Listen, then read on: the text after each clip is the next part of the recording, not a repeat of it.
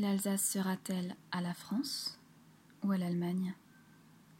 L'Alsace, à vous en croire, est un pays allemand, donc elle doit appartenir à l'Allemagne.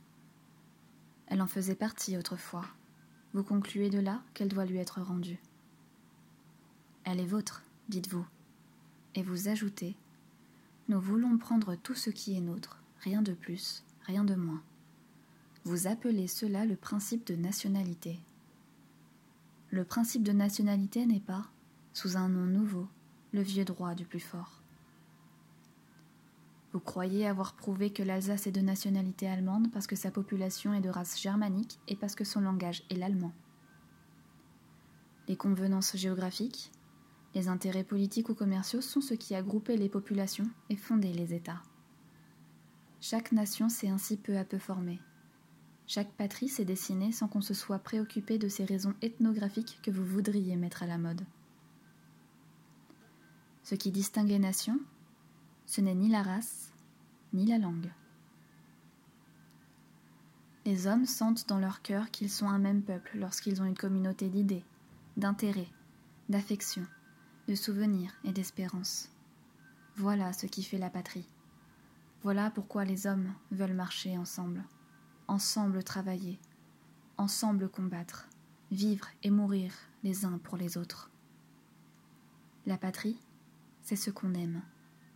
Il se peut que l'Alsace soit allemande par la race et par le langage, mais par la nationalité et le sentiment de la patrie, elle est française.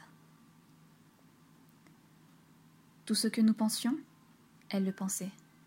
Tout ce que nous sentions, elle le sentait.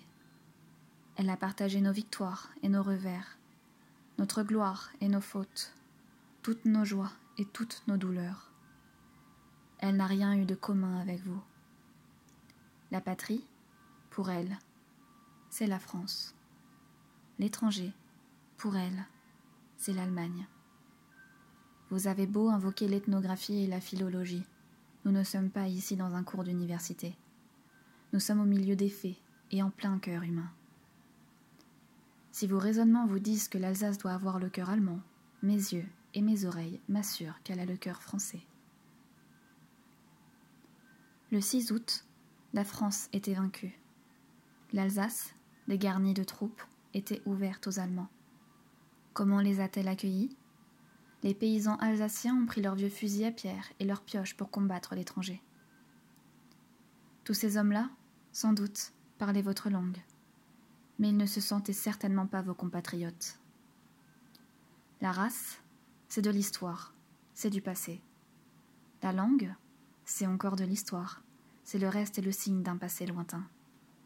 Ce qui est actuel et vivant, ce sont les volontés, les idées, les intérêts, les affections. L'histoire vous dit peut-être que l'Alsace est un pays allemand, mais le présent vous prouve qu'elle est un pays français. La France n'a qu'un seul motif pour vouloir conserver l'Alsace, c'est que l'Alsace a vaillamment montré qu'elle voulait rester avec la France.